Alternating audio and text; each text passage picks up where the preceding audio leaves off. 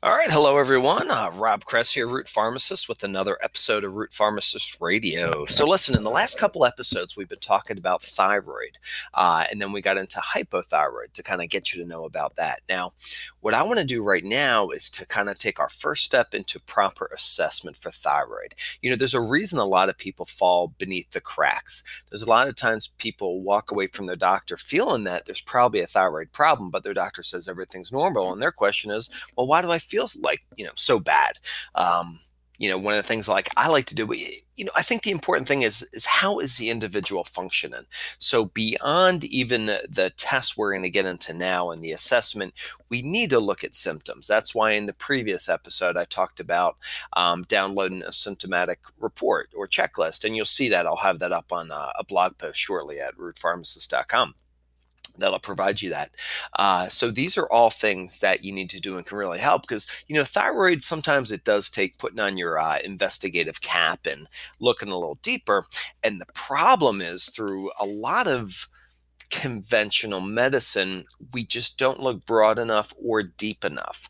Uh, someone goes this is essentially what will happen. Someone goes to the doctor and the doctor's going to run a tsh which is thyroid stimulating hormone uh, screening as well as a t4 now t4 is the levothyroxine it'll be free t4 because free t4 indicating uh, the thyroid that has the that's not bound that has the ability to stimulate uh, the cells and the receptors so thyroid stim. So the problem with this, as we've explained in the previous episodes of Root Pharmacist Radio, is that T4 is an inactive prohormone, even free T4. So it needs to be converted to T3 to really get thyroid activity going. Um, and there's a lot of reasons why people might not convert, as we talked about. Everything from nutritional deficiencies to elevated cortisol levels, uh, infection, inflammation, the list goes on. So there's, there's a lot of reasons there. But often, now we also have to keep in mind. Um, someone might have a normal looking TSH, which is thyroid stimulating hormone. If, if we, you remember, we talked about how the body speaks from the hypothalamus to the pituitary to send um, the thyroid releasing hormone out, thus triggering the thyroid stimulating hormone. But if someone has elevated cortisol, primarily due to uh, a lot of stress or chronic fatigue or whatever it might be, um, but stress is a common thing, then that can be artificially suppressing the TSH. Thus, the TSH looks normal. So the doctor, and you know what that rep- represents, uh, the TSH basically it's made through the pituitary gland, um, and it releases when the body feels that thyroid hormone is needed by the body. So more needs to be made. So that's the first thing. So we're, what we're going to do is here right now, we're going to get into a complete thyroid panel. As I mentioned, the first two things or the average things a practitioner might te- test is TSH and T4. So say you go to the doctor, doctor checks the TSH and it says it's normal. So he thinks, okay, well, the body doesn't feel that there needs to be any more. Um, I want you to keep in mind TSH should only be used as a screening tool, but it's not a role of diagnosis, such as, say, someone, uh, the next step would be a T4. If they were to check a free T4, um, that's going to show how much circulating T4 there is in the body. Now, it might be low, and if it's low, the doctor might prescribe levothyroxine. Now, say, for instance, if uh, the patient is on a certain dose, but their symptoms get worse, but the doctor checks TSH, it's normal. T4, it's actually bumped up, looks better. Doctor won't do anything, might not make any changes. Uh, we got to remember that TSH I was speaking about, that can be artificially suppressed by issues like cortisol, elevated cortisol levels. So we need to look deeper. Um, what else is there? There's a total T4. I do like a total T4, especially um, in the realms of everything, because total T4, you know, if you think about it, as we mentioned before, since thyroid levels do not normally decline till the age of like, you know, late 40s, 55 years old, production of thyroid gland is measured by total T4. So this is telling you how much your body's actually producing. Um, testing the total T4 also allow a thyroid gradient to compare to the free T4 uh, to assess thyroid binding activity. So look at it this way you got total T4. So this is how much the body is producing. But some of it that might be bound. So it's kind of rendered inactive to a point. It could be overly bound, as we talked about in the last episode, for something as simple as too much thyroid hormone um, being put into the body. That itself can lead to it. So it's a good idea to get an objective idea because if the body's not producing enough in itself, then we got to think maybe is there pituitary or thyroid dysfunction or sluggish? Maybe, uh, maybe we just aren't getting enough of the nutrients such as iodine and thyroid. So then that would lead us to the free T4. Uh, the free T4, this is the thyroxin. Um, it's made in the thyroid gland and it accounts for more than 80% of the thyroid gland's production. We talked about that.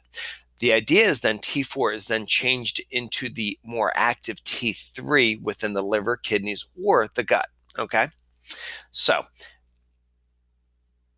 from here, we really need to check free T3.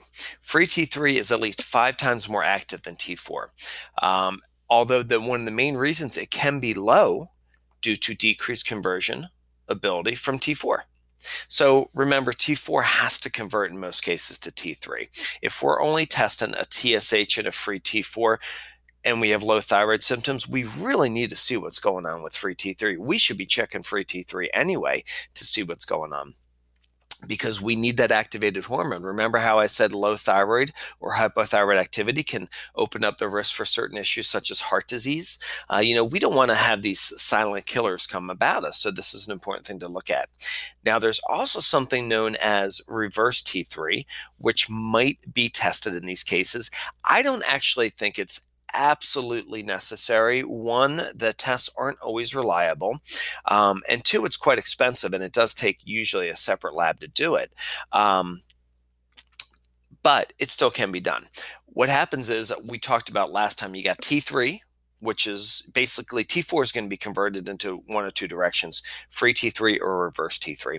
Free T3 is putting on the gas pedal, reverse T3 is basically putting on the brakes. So by testing that and seeing the difference on the trends, we can kind of assess or think where things are going. But the, the free or the reverse T3 is essentially a biologically inactive form of T3 that has no effect literally on metabolism. It can change on a day to day basis, much like, or even hour to hour, much like TSH can be to issues of infection, stress, and a wide variety of things. The last thing I'd like to look at for a complete thyroid panel are thyroid antibodies. Um, this is a biggie, and this is when we start talking about Hashimoto's disease. Uh, the presence of thyroid antibodies can prevent the thyroid hormone from attaching to thyroid receptors. Uh, it can also lead to the thyroid from being attacked or destroyed these ele- these levels can be elevated due to infection, inflammation, trauma, uh, anything like that. And what's very interesting, sometimes there's a misread that goes on. Um, high thyroid antibodies basically can destroy the thyroid gland itself. So oftentimes you might have someone that has Hashimoto's, or they may not know they have Hashimoto's because they haven't been tested, and they may start to notice that rapid fluttering heartbeat. Um, you know, it feels like their heart starts racing. Uh, oftentimes, them or the doctor or the pharmacist or practitioner, whoever, might assume that's too high levels of thyroid itself in the system and might back off. But mm-hmm. what it actually can be is the elevated antibodies attacking the thyroid gland, destroying it. So then you get these little pockets of thyroid hormone that are being dumped in the system from time to time, leading to these fluttering increased heart rate. So that's important. Um, there's a couple, two main um, antibodies to be tested. There's thyroid peroxidase, which is an enzyme involved in thyroid hormone production. Uh, the body produces these antibodies. Uh, that attack the thyroid gland, as I mentioned, like in Hashimoto's. There's also thyroglobulin antibody. Um, which is a protein rich it, it's it's protein rich in tyrosine. Remember that's one of the uh, components to creating the thyroid uh, the residues of which when bound in iodine become the building blocks of the t3 t4 uh, if the iodine levels are low thyroglobulin accumulates thus high levels indicate insufficiency of iodine for healthy thyroid function. So you know when we get to talk more about the value of iodine and the nutrient component to this, this plays a really big role. So let's recap real quick, and we'll we'll just kind of end today's conversation. A complete thyroid um, panel TSH, which is the body's message saying it needs to create more thyroid hormone. We must keep in mind it is only a screening tool, not a form of diagnostic testing or to diagnose. Uh, it can be artificially suppressed by issues such as elevated cortisol or even inflammation. Total T4, this is going to give us an idea of the total production of thyroid, uh, of the thyroxine that the body produces. So this is an important focus to look at. We can use this when we're testing our next component of a complete thyroid panel, which is free T4, free thyroxine. This way we can see the difference between what's bound and what's active. If it seems like we have too much bound thyroid going on, uh, then we can put our thinking cap on to find out why. Then there's free T3. This is the active form of thyroid hormone. This is what we need to stimulate the receptors in the cells to get thyroid activity, support in metabolism.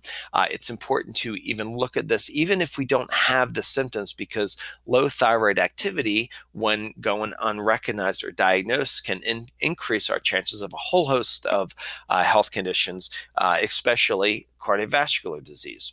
Um, reverse T3, as I mentioned, it does not have to be part of a complete thyroid panel, but it certainly can. And then there's the thyroid antibodies. We want to know, I mean, elevated antibodies or Hashimoto's disease is the number one cause of hypothyroidism. So we need to know if our body is attacking its own thyroid gland because it's going to change the approach that we should take.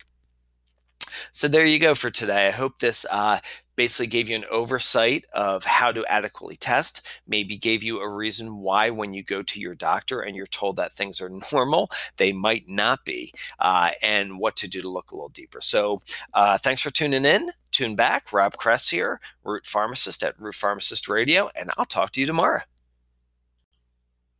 Hey everyone, Rob Kress here. You know, I started thinking I want to share something else else with you that actually I find to be quite important. Um, and what I actually want to talk about is the time that you take your medication compared to um, uh, when you actually have your thyroid levels tested. It actually plays a, a pretty significant role here. So all right, what do we have here to work with? We've got T4 levothyroxine. That's like if someone's on a synthroid or levothyroxine itself. What and then then we might have straight T3, which is liothyronine. Brand name of this could be Cytomel. Uh, you might have an immediate release combination of a T4 and T3. This example would be like an Armour thyroid, uh, a Nature-Throid, WP thyroid. There's a bunch of combos out there now. Maybe you get a compounded form, uh, which they put in a sustained action, so it's working throughout the day for you. Uh, this would be from a compounded pharmacist, and this could be a T4, T3 alone, or in a sustained action. So let's talk about testing. And what we want to talk about is actually when the best time to test after you take your dose, uh, basically cueing in on when these thyroid levels peak so we can get an accurate reading because these things literally will change from day to day. So, first step when you go in for your test, you need to be at complete rest for at least 15 minutes before your thyroid sample is taken. So, I want you to get to the appointment early and I want you to be relaxed. Uh, no rushing, nowhere to be afterwards. This can actually affect um, a number of different levels within your thyroid uh, panel. So let's first talk about uh, levothyroxine. If you're taking that, which would be like, as I mentioned, uh, Synthroid would be the brand name, or just a good old levothyroxine. You need to basically have your levels read four to 16 hours after the last dose taken. This medication peaks in two to four hours and lasts for 18 to 20 hours. So that this here should be tested four to 16 hours after your last dose. That could be a huge variance. Think about how many people take it at seven or eight in the morning and then they don't go to the doctor again until 8 a.m. the next day. You're missing that window. Uh, if we're taking Cytomel, Cytomel uh, or liothyronine, uh, you want to actually have levels read uh, two to four hours after the last dose. This peaks in one to two hours, uh, and it declines after four to six hours if you're taking an Armour thyroid, Nature-Throid, um, you know, an immediate release combo T4, T3, you want to do this about four hours after the last dose taken. Uh, so these can really, you know, we're looking at a lot of these things where you're not doing a first thing in the morning uh, blood test or doctor's exam, uh, unless you wake up super early. Um, sustained action T4, T3, you want this to be taken four to eight hours after the last dose. Uh, these levels peak in one to two hours and they decline after 10 hours. All right.